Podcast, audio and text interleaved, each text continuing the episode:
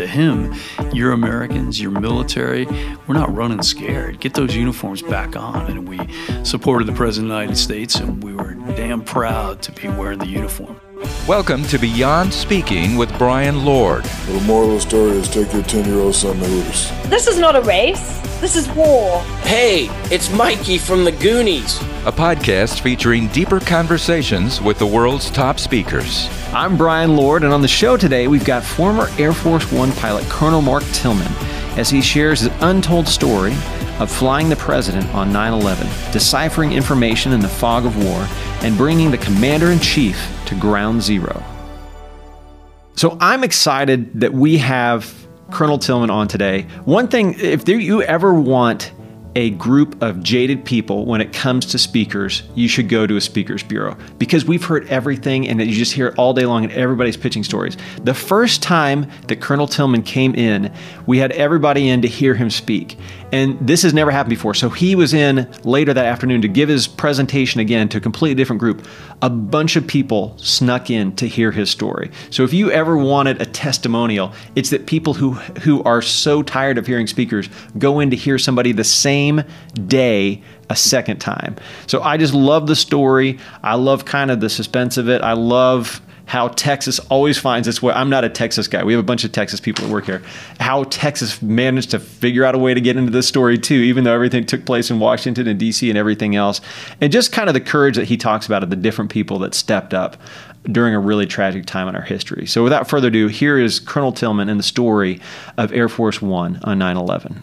You know, on September 11th, the whole the, September 10th, we left Washington D.C. to do an educational visit to Jacksonville, then moved on to Sarasota, Florida that afternoon on September 10th. September 11th, we all got up and uh, went out to the plane, but the president was already at the uh, elementary school talking with the students no knowledge whatsoever of what was about to happen. You know, a lot of news media said the president had to have known.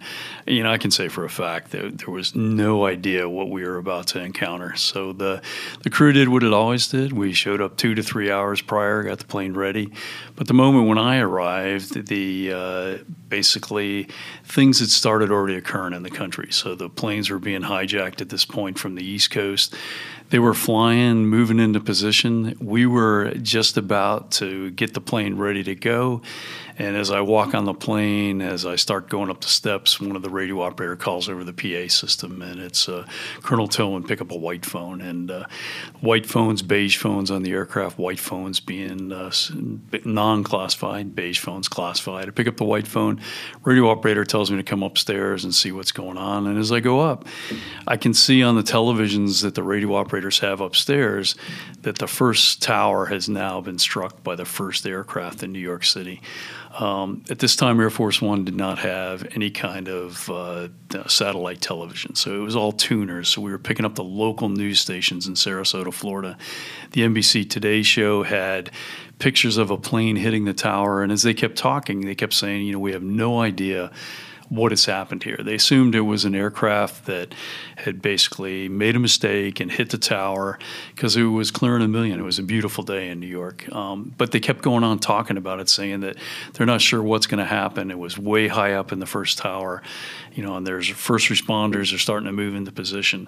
So at that point, I let the radio operator and our navigator know, hey, it's obviously been loss of life in New York. Plan a trip to New York. We'll be probably leaving tomorrow or the next day. Um, and at this point, there was no um, no knowledge of what was occurring or what was about to occur. All the classified phones, radios, everything, everything was just status quo. It was reported to the president and to the staff that it was a basically a small aircraft had hit the tower, um, and that was the end of it. So I go back downstairs, finish talking with the rest of the crew, making sure the plane's ready, and then the radio operator tells me to pick up a beige phone classified. So I pick up the phone. Sure enough, radio operator tells me to come back upstairs immediately. And as I go back up, second plane now is at the second tower. Now we're getting more information as to what the uh, air traffic controllers are dealing with along the East Coast. At the same time, we're getting told, yeah, we're going to have to relocate the president. Once you've hit that point, are you kind of what's your internal threat level? Obviously, you've got things going on, but how worried are you with your position? You know that that was the big challenge for us. We we had no idea what was going on, but we knew we had the president of the United States with us. Uh, Vice president had been moved and hunkered down in a, a, secure location. First lady had been moved from Capitol Hill and moved into a secure location. Um, the daughters, uh, Barbara and Jenna, had been moved as well. So everybody's moving into position knowing that there's a potential of us being a target as well. So the um, we've confirmed the president's still at the elementary school, but we're being told that the president's going to be finishing up and he's going to be moving to us uh, rather quickly. Um, at that point, the goal was to move Air Force One because we were sitting duck, just sitting on the tarmac there. We always have a backup aircraft, so the backup aircraft was hustling to us the plan was we would take off, the backup would land, and we'd keep doing a shell game until the president was ready to come to us. As soon as I presented that to the Secret Service, the service came back and said, "No, we're going to come to you right away. We are moving right now." President's addressing the uh, elementary school students and teachers, and he's addressing the nation, and then we're coming to you fast. And that's exactly what they did at that point. Loaded up the limos and came to us uh, rather quickly from the elementary school. Now, do you have a particular plan in place? Like, do you have scenarios played out, and this is what happens then, and and and how did that kind of play into it? Yeah, everything's based on attacking the United States from outside of the United States. This scenario was an attack from within the United States, so you had no idea what was the attack. Uh, I mean, when you when people are going to you know shoot missiles at the country, you know what's going on, and you you get enough information to make it happen. This we thought was you know airliners have been hijacked. Initially, we were told there were more than four. Um, so we're we're trying to figure out exactly where they're at, and then slowly it started coming into well, there's a plane overhead you um, in Tampa, and its transponder is off. It's not talking to anyone. So we assumed that was the the aircraft that would be coming to attack us. So we started to move out of that position as quick as possible. So we were hoping the president would continue to move to us, and we're getting information on the airliner above us. Uh, but at this point, the airliners that have hit the towers had hit their target, and then as the president's moving to us, an airliner hits the Pentagon. Now, we're being told by our command authority through the Secret Service and others that the plane that hit the Pentagon, it wasn't a plane. It, we were being told that there's a truck bomb that hit the Pentagon, uh, kind of the fog of war, that car bombs are going off within the mall area, the Capitol area. So it, it just, it was kind of confusing as to what was going on, but no one ever saw an airliner hit the Pentagon. So it wasn't until shortly after that air traffic control got involved and everyone said no, it was an, it was an airliner. But as the president's coming to us, we get that information. So now we're getting ready to move the president as quick as we can and get him out of uh, Sarasota, Florida. Now, the president did not want to get hunkered down the goal for continuity of government is to put the president some location where he's safe, vice president same thing, speaker of the house, et cetera, as you, as you learned as a kid. Well, the speaker of the house we couldn't get in touch with, um, mainly because it, it's like it is today. You know, cell phone coverage was limited; it became saturated in the Washington D.C. area. Also, the Hill members of the Hill, everybody was moving into a safe location because they were being told that other airliner now now would be coming back, and its target was the Capitol. So we were trying to get a hold of a lot of people. Communications kind of let the president down at that point. But the president came to us, and president on en route from the elementary school made the decision he is not going to hunker down. You know, I joke about this to, to this day that, you know, we have the decision tree to make things happen. Well, on the decision tree, it should have a little asterisk that says, Is your president from the state of Texas? you know, if he is, then you skip all the decision tree and you go, He's going to get into the thick of things. And that's what President Bush did. He countermanded all the orders, said he was heading back to Washington, D.C. So everything changed at that point. And once he arrived at the plane, that's where we started heading back to Washington, D.C. Now, what take us through kind of the next steps that you get there? Obviously, it gets on very quickly. You check everybody coming on, and then and then you take off, and, and then what happens? You know, once he got on, the right side was running the two engines on the right. Then, as moment as he's hitting the stairs, the left side we start bringing it up as soon as he's up on the aircraft, and we start taxiing out. And then at that point, the Secret Service is telling us there's a guy at the end of the runway with a long gun, and could we go taxi not by him, but taxi opposite direction and take off uh, with him?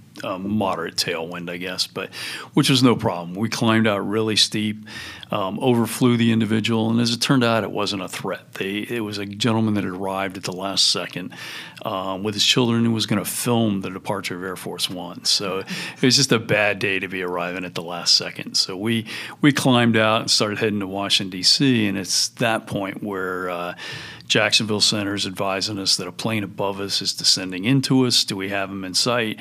And that was the airliner that we were told was uh, you know coming for us. Uh, as it turns out, it was not. It was an airliner that had lost its transponder. It was not talking to anybody because they were actually talking to their company, and the company was telling them to lock their doors, get secure, because planes are being hijacked. Unfortunately, at that time, their plane just happened to be following our flight path, so that was that was unfortunate at that point. But it it, it all turned out fine at that point. Um, the vice president started talking with us uh, right from the beginning. He had a secure line to the vice president. We started losing losing communications rather quickly, mainly because we had a lot of civilian satellite capability that became saturated by the airliners and other people that uh, needed civilian uh, satellite capability, Inmarsat, et cetera. Um, lesson learned from us was we thought we had priority. Uh, we did not. Today we do, but uh, then we did not, so we lost a lot of phone capability. Uh, but the president was linked in to the vice president the entire time, vice president passing the president all kinds of information as he's getting it. Um, and then President Bush making amazing decisions as to what to do. So it, you know, the, in the recap was we're heading to Washington, Vice President telling him what to do, and then the Vice President injected that Angel is next, which was the classified call sign of Air Force One. That someone had called in and said Angel was the next target. So at that point, we started asking for fighter support and uh, AWACS radar plane overhead. Yeah, because there's no way someone could know that, or it'd be no, that was our that was our understanding. And, and, as it turns out, in hindsight, you know, we didn't know it at the time, but it was just a once again fog of war, miscommunication. Someone asked the status of Angel versus Angel was the next target. It was the next target in their flow, but it wasn't a terrorist target as such. So, but that's not what we got told, and that's not what the vice president believed either. So, so we started going away from Washington D.C. initially and then we learned that the last aircraft over the Shannon, oh, sorry, over the uh, basically out to the uh, western Ohio was making its turn and was going to start working its way back towards Washington, D.C. The last airliner had been hijacked. So, Vice President asked for shoot down authority of the aircraft because fighters are moving into position. The President gives the Vice President shoot down authority. And at that point, you know, the up in the cockpit of Air Force One, you've got the cockpit, you've got a small crew rest area, and then you got the radio area. Well, all the the radios had everything on speaker so that the senior staff and everyone could listen up there, so we could hear what's going on. And when the president gave the shoot down authority to a, an American aircraft that had Americans on board, you know, it was really sad because you kept thinking about, okay, if they continue on towards Washington D.C., we're gonna we're gonna kill hundreds of Americans, you know, maybe 120 to save thousands in Washington D.C. But but then again, we're still going to Americans. So. Um, you know, as the plane's starting to head toward Washington, D.C., we make the turn away at this point because we know that plane, if it does hit Washington, it's going to be considerable uh, issues in Washington, not where the president should be. So we turn away, head towards the northern part of Florida. Um, and then we are told the FAA advises that the plane has gone off radar, the plane, the hijacked airliner. Um, which was sad for us because we all assumed at that point, to include the president, that uh, basically had been shot down. Um, then moments later, we get a, a, recap from the fighters telling us no, had not been shot down. That they actually they could see on the ground where the plane had crashed, but there was no sign of survivors. In fact, they were telling us there's no sign of even the aircraft. Um, at that point, everything changed. Airliners are down now, as far as we know. Um, the city's in turmoil um, Washington because everyone's running because they think, you know, they're moving out of the White House, they're moving out of the Capitol. New York City's been attacked twice now. First responders are moving into position. Everything is set. You know, and at this point, the the tower starts. The tower comes down. The first tower, um, and all of us we just couldn't believe it because we were we were thinking the first responders are saving lives and you know everything's set. There's going to be a way we're going to get to New York. And then when the first tower went down it was it was incredible. We just couldn't understand how that could have possibly happened. And then as as it continued on, the vice president and the president are talking, and then the second tower comes down, and then everyone is just oh my God, you know what a what a successful plan of attack these people have done, and they caught us with our pants down. And at that point, the president makes the decision: I need to get to a position where I can address the American public. Now on the plane, we didn't have the capability to stream video. All we had was president could talk to the American public, but they couldn't see him. Um, so we had to land somewhere. So we chose Barksdale Air Force Base in Louisiana. We came into land. The president addressed the nation, and then when the president left, we, our decision was with Andy Card. Andy Card made the decision. We still need to move him around because Washington isn't safe to go back to. So the goal was to put him at a base where he could actually be deep underground in case there's other threats. Tremendous communications. So Offutt Air Force Base was chosen in Nebraska, and he stayed. The president stayed there minimum time because he was ready to head back. And then he came back to us, and once he got on board the aircraft, it was you know Tillman, let's let's get home now. And we we came flying back to. Uh, uh, Andrews Air Force Base extremely fast, as fast as the plane could go.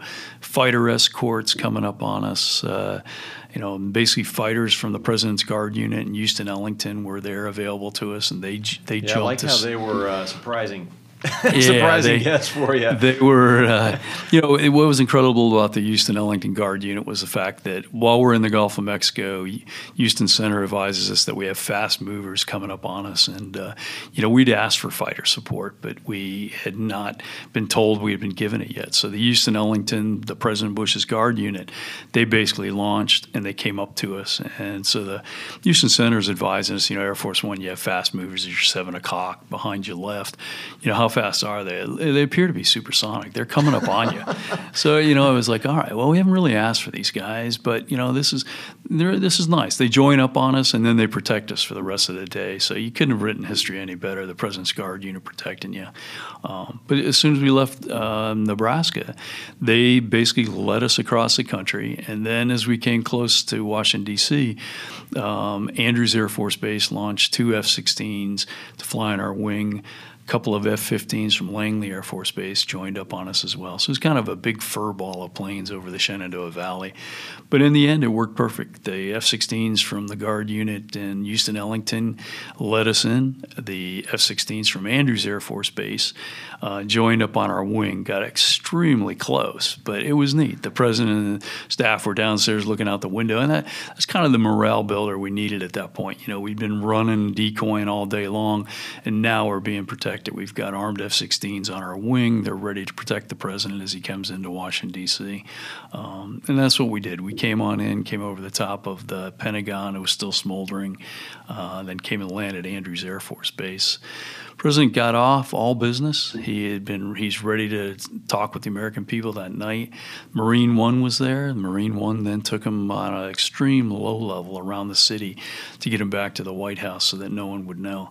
You know, the challenge for us was we were told multiple threats in the Washington D.C. area. So, you know, self defense was up and running, everything was fine. Decoying with different planes, F-16s um, on the wing, you know, providing you know suppression as we're coming in, you know, ready to launch flares or whatever they need to do.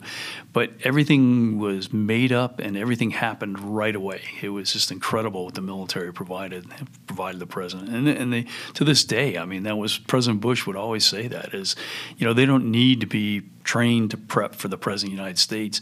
They train and prep for each other, brothers and sisters, to take care of each other, and the protection is is just incredible what they do. What happened two days later? I know you were you were flying to New York. Kind of kind of give us a, a snapshot of that story too. Yeah, the president uh, two days later went to Ground Zero, and uh, so to get to Ground Zero, there were still threats, is what was perceived. So we flew the president into McGuire Air Force Base, and he helicoptered into uh, you know basically Ground Zero, the Wall Street landing zone, and went up there. You know, we sat in the plane and we watched on television the president standing on Ground Zero, standing on the fire truck, talking to all the uh, first responders, and the first responders, you know, just yelling, you know, George, you know, we can't hear you, and and all that. But it was just so neat because the president was right there to help, and he he had no planned speech, but he made everything happen. So when they were yelling to him, you know, we can't hear you and all that, you know, and then he came out with that famous line, you know, we, you know, I can hear you and the American people, and you know, and those who did this damage will hear us soon, and uh, you know, it's just neat. It just brought everybody together, and from that moment on, that's what we did everywhere we went around the world. Was President Bush let people know that, you know, you may have attacked us, but you you didn't get us down. You, we're not down. We're we're back up. We're ready, and we're and we're ready to make things happen to protect Americans. And you know, and right after that uh, trip, we brought the president back into Camp David, and we brought him all kinds of different places. You know, and weeks later, we were told, you know, there were threats against Air Force One because the new Air Force One movie had come out. So, you know, I asked all of our people at Air Force One, you know, to wear civilian clothes from now on because, you know, the Air Force One movie that came out at that time was showing what we did and it talked about the different things that we did, you know, a timeline. So they could easily come in and infiltrate us and attack us. So we said, all right, we'll just change uniforms. Well, when President Bush found out about that, that was that was not right. To him, you're Americans, you're military. We're not running scared. Get those uniforms back on. We are very proud of who we are, what we're doing, and it was the best thing I ever heard because that was you know, Air Force One. We went back in uniform and we supported the President of the United States, and we were damn proud to be wearing the uniform. So it was great. It was a, it was a good feeling, and President Bush made it happen. He he took care of all of us. Thanks again to Colonel Mark Tillman, and thank you for joining us for the Beyond Speaking podcast. Make sure to subscribe to our podcast on iTunes and Stitcher, and to learn more about Colonel Mark Tillman and others, go to premierspeakers.com. For this episode of the Beyond Speaking podcast, your technical director, producer, and head Steelers fan was Eric Woody. Your creative director and part time leprechaun was Travis Franklin. Brian Lord, your host, executive producer, and specialist in speaking about himself in third person. Additional thanks to special consultant and the pride of St. Paul, Lauren D. of D. and Associates. Thank you to the incredible voice talents of the muy profundo Robert Borquez. Finally, thanks to the premier founder Dwayne Ward, CEO Sean Hanks, and CIO Chris Yount, simply because you need to thank powerful people. If you've listened this far, you clearly have nothing better to do, so why not continue on and listen to the next Beyond Speaking podcast?